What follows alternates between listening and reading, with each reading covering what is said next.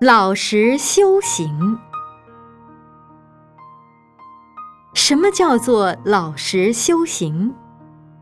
请问要怎么样才能老实修行？老实修行，有很多人喜欢修行，可是就不老实修行，总是听说哪一个法师好，一窝蜂的又跑这里又跑那里，到处乱跑，不会老实修行。其实每个法师都是好的，你只要认定一个师傅，好好老老实实修行就好了。还有的人。